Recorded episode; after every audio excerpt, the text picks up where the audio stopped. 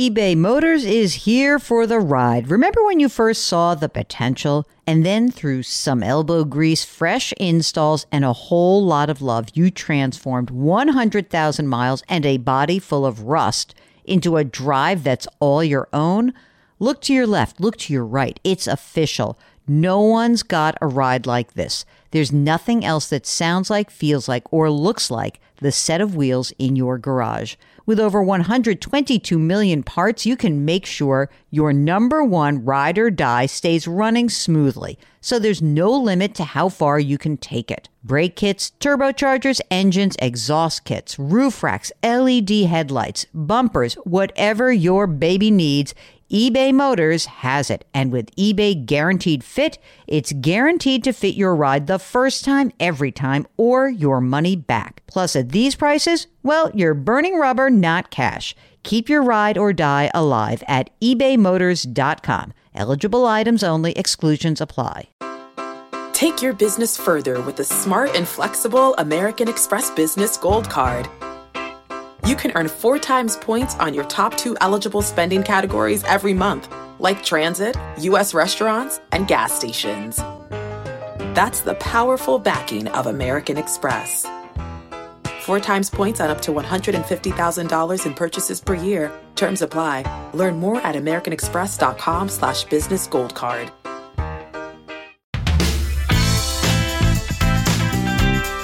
Welcome to the Jill on Money Show. It's Wednesday, January 18th, and we are within one week of the release of my new book. It's called The Great Money Reset Change Your Work, Change Your Wealth, Change Your Life. And you know what that means? It means you don't have a lot of time to pre order the book and come with us on a great journey. Where is that taking us? To our first ever live webinar. I'm kind of getting excited for it. And uh, I'm hopeful that you join us because I think this could be the beginning of something new and different for the Jill on Money listening universe. So, Mark and I are pretty psyched about it, as is Karen. Who's more excited, Mark? You, me, or Karen about the webinars? Probably Karen, because she's definitely the, of the three of us, she's the geekiest yeah, she's so psyched and she gets excited about like little numbers. And it was so hysterical because Mark and I were like, yeah, these aren't that good. She's like, look at all the people who are on there. I want thousands of people on our webinar. Anyway, you can find all the information about the book and the webinar at our website. It's jillonmoney.com. Click the contact us button if you have a question. Click the little thing that says pre order and join the webinar if you want that all the wonderful information. Also, don't forget, Mark puts out the free weekly newsletter. Excellent job, Mark. Thank you for that. Thanks to all of our subscribers. Even if we just got a fraction of the people who subscribe to the newsletter to come over and try to buy the book, have we pumped that on the newsletter, Mark? Are we putting our, like, hey? Oh, yes. Oh, yes. Yeah, that's right. Come on now. Anyway, today we're going to do some emails because they're piling up like crazy. This is from Elliot, who listens to the podcast regularly. And he says, We don't discuss long term care insurance often enough. And he says, I'd love to get your perspective on the return on the investment if you recommend this as a planning strategy for those who can afford it. You know, I so we do talk about long-term care. I don't make it a focus because the number of providers of long-term care insurance has been shrinking dramatically over the last 20 years. And the reason is it's very difficult to provide affordable long term care insurance coverage for the vast majority of folks, even those who need it. So, who are the people who need it? Who's the highest risk for long term care insurance? Well, it's exactly what you would imagine. If you are a couple and one of those people in the couple requires long term care. It can eat into the total asset base. And even if that person either recovers or passes away, it leaves you in a much depleted situation at the other side. So couples tend to have the biggest problems. And specifically, couples who have what I would say a sizable amount of assets, uh, in other words, in excess of, say, I don't know, let's call it a half a million dollars up to about $2 million. Those folks in that sort of donut hole, that's really a little bit scary because less than a half a million dollars as a couple, you spend down some money, The survivor can keep a certain amount of money. You qualify for Medicaid. I know nobody's like, oh, I don't want a Medicaid facility. But if you had to, it would be okay. At the other end, if you have more than $2 million in assets, you're self insuring. You're willing to roll the dice and say, okay, if we had to, we could absorb it and the other person wouldn't really have to suffer dramatically. The folks in the middle, you're in trouble a little bit here. Now, it doesn't mean you have to go out and buy a massive long term care insurance policy. There are different options. So, one option is to buy long term care insurance to cover a portion of your future long term care need.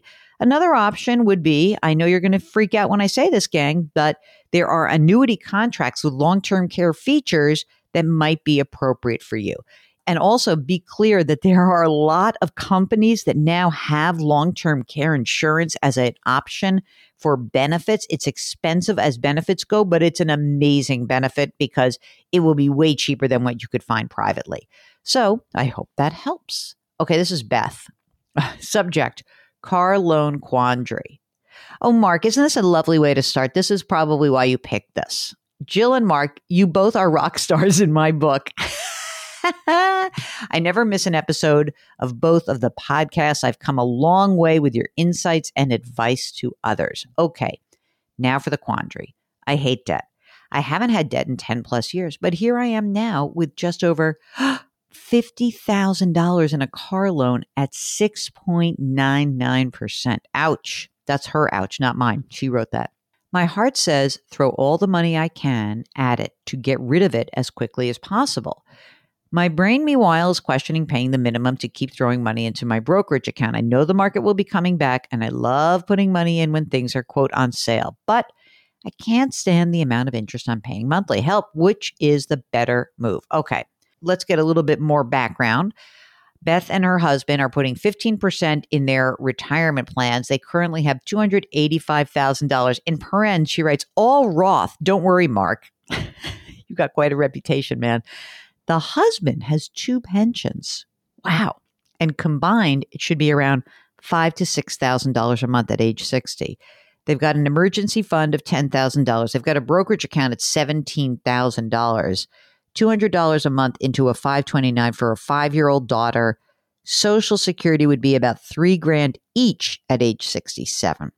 Look at this. They've got $70,000 left on a mortgage that's 3.125%. The house value is 350 grand. Household expenses, including all of our savings buckets, 4 to 6 grand a month. They're 43 and 49. They make 185 grand a year. Okay. Pay down this car loan.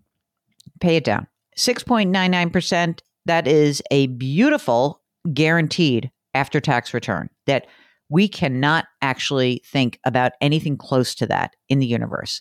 So I would take every, forget about the brokerage account. I might even like sell whatever's in the stupid brokerage account and put some of that money down. I, I have a feeling, I'm not sure that you're, t- you're still doing this, but since you only have $70,000 left on a mortgage, are you prepaying your mortgage? If you are, stop doing that. Yeah, throw everything. So here's my two suggestions. Whatever free cash flow you have, you should be putting it into the emergency fund and in the car loan. Boom, done. That's it.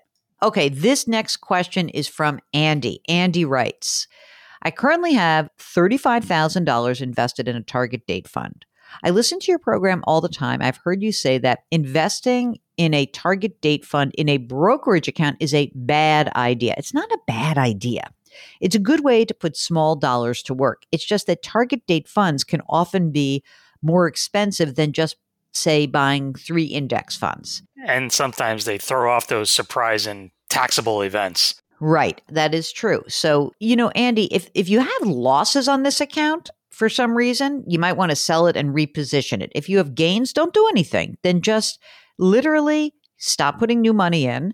And when you do put new money in, choose index funds. That's the way to get out of it. All right. Mark writes Hi, Jill and Mark. I'm learning so much listening to the pod. Sometimes the things I learn lead to more questions than I had before. What are the types of fee only financial advisors? Okay. He lists three things fixed fee for an analysis and a plan, a fee per hour analysis, a plan and ongoing advice, a percentage of assets under management. And does the last apply to financial advisors, different from planners, different from managers? Now you're into the whole alphabet soup and confusing aspect of hiring folks. Fee only used to, and I don't know if it still does, but it used to re, um, really apply to people who did not collect commissions at all. And so it's easy. Fixed fee for an analysis and a plan, that's easy to understand. A fixed fee per hour for an analysis and a plan and ongoing advice, that's also easy. And it can be applied to people who call themselves advisors, financial planners.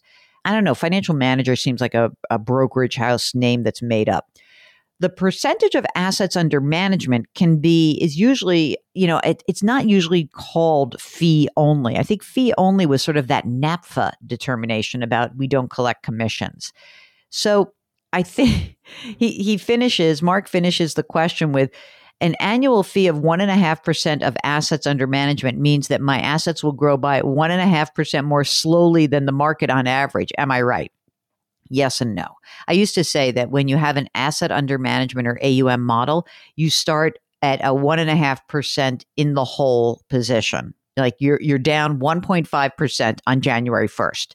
That said, a lot of people do charge a percentage of assets under management as a way to actually provide you with ongoing financial planning advice. So if you're saying to me, I have somebody who is charging me 1.5% of assets under management and just to manage my assets, I think that's a lousy deal.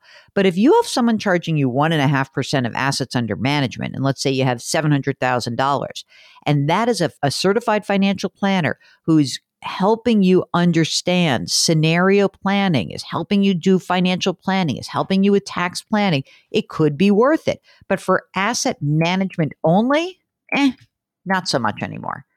All right. Next, last, actually, Ken says, Hello, Jill and Mark. I love your podcast and I l- enjoy the topics in your weekly email. How about that, Mark? Little shout out for you. Okay. Ken goes on and says, like many, I've had some volatility in the last year and I thought I'd reach out for input. I used to enjoy an annual point in time review from Vanguard. They stopped that. Otherwise, I've been self directed over the years. We've spent years living below our means. We've tracked our daily, monthly, and annual spending for 35 plus years. Wow, that's amazing. In April 2017, my wife, who was then 58, and I, 61 at that time, retired with the blessings of a point in time review from Vanguard showing a 99% chance of success to my 103rd birthday based on my numbers. I had and have a traditional IRA with $1.35 million in stock, 46%, 46% bond, and these are both index funds, and a little international index fund as well. And there's some money in money market for withdrawing. We've been taking $93,000 annually since then, which includes paying for discretionary home improvements and early retirement vacations. Go, go years. COVID support towards healthcare insurance and limitations on our travel plans helped us slow those extra costs in a couple of years. We so we had 1.35 million at the beginning of 22 and today it's 1.1 million. That's not even bad. 1.1 million after withdrawals and market declines. Annual budget for day-to-day living includes taxes, and that is 71 grand plus 22 grand for discretionary stuff. They pulled on discretionary, so now their total spend is 88,500. The plan is to take Social Security in March 26 when I'm 60 and my wife hits her full retirement age as 67. As of this month's report, that will be 49 7 for me 18 plus for my wife blah blah blah. Annualized total of 68300 i'm thinking that should have us on a more sustainable withdrawal amount of $30000 from the ira which should also be about what we need to cover our required minimum distributions. We're in good health. Okay ready for the questions mark? They have a complete estate plan by the way. They own their home free and clear no debt. I may be overthinking this but currently let's just call it half 50 50 should he keep taking the living expenses from the money market and wait for the market to improve, or should I rebalance my allocation now to add to the money market account as I've been doing to maintain every year? Today we're at an 8.6% withdrawal rate starting in 26. Assuming the balance starts at 8, we'd be at a 3.8. Would you judge that my numbers are sustainable? This is unsustainable. I don't know when what the planning was when they said you have money that will last you, but uh, you didn't have enough money to start the corpus. The big chunk of money was not enough to allow you to pull out 90 some thousand dollars a year. Just never was. I don't know like how to 1.35 is I, I I'd love to see that that analysis. I really would. To take out that much money, they would need about three million. Yeah, you need like triple, two and a half times what you had. All right, so here's what I think you should do: stop spending so much money. That's number one. Uh, number two, are they going to make it? I don't know if you should even wait till seventy. If you're at full retirement age, I would start taking it now because this nest egg is going to get depleted fast. So if you could get to what we want people to do is get your heads on straight, gang. We never want you to be at a more than a three and a half percent withdrawal rate in any given year. And by the way, I run my own retirement numbers at two and a half percent withdrawal rate. So that's what I do for myself. You know why I do that? What's the worst case scenario? Oh, you know what? I take one less trip a year and big deal. And I end up with too much money. You know, God, God bless. My nieces and nephews will have a great life. But truly, I don't, I mean, you can't put this kind of pressure on yourselves. Gang, it is so important when you start the process of thinking about retirement and calling it quits, 58 is too young usually. Just consider this take 3% of your invested assets, 3%, and give me that number. You got a million bucks, that's 30 grand. Oh, and by the way, if that 3% is coming out of a retirement account, it is not 30 grand. It is 30 grand less taxes. So figure out what it is that you can live on. It hurts me right now. I feel terrible because I feel like this guy's like, well, Vanguard gave me this thing. I really would love to see that Vanguard analysis. Not that it matters. Who cares? You don't want to go back in time. But for right now, I think you start claiming Social Security, full retirement age. Don't mess around. How about a little uh, part time work? Stop spending so much money. I mean, you know, once Social Security kicks in, I, I think they'll be okay because you know they're going to get probably 55, 60,000 and then you know they can take 3% out of the 1 million portfolio. I, I think they'll be okay, but thank goodness he emailed us. This is a this is what we call an unforced error, gang. We do not want you to make these kinds of mistakes. So if you're contemplating any big change like this, we want to hear from you. Please, please, please go to jillonmoney.com, click the contact us button. Do you want to know why I say to people, I, I go like, oh, when you're going to retire in your 50s? Here is the clearest indication of why I get nervous. Because these are stories that once you're retired and you're 57 and you're 58 you're 61 years old if you if you had a chance to work a little bit longer you build up your cushion all right and then you're not in a situation where you're literally back on your heels playing defense because of an unforced error that you committed what an old aging athlete I am. God, it's embarrassing. Anyway, send us your note. Let us know what's going on. What do you think? JillOnMoney.com. Click the contact us button. Don't forget to leave us a rating and review on Apple. Do something nice for someone else today. And don't forget to pre order the book, The Great Money Reset. Change your work, change your wealth, change your life. Thanks for listening. We'll talk to you tomorrow.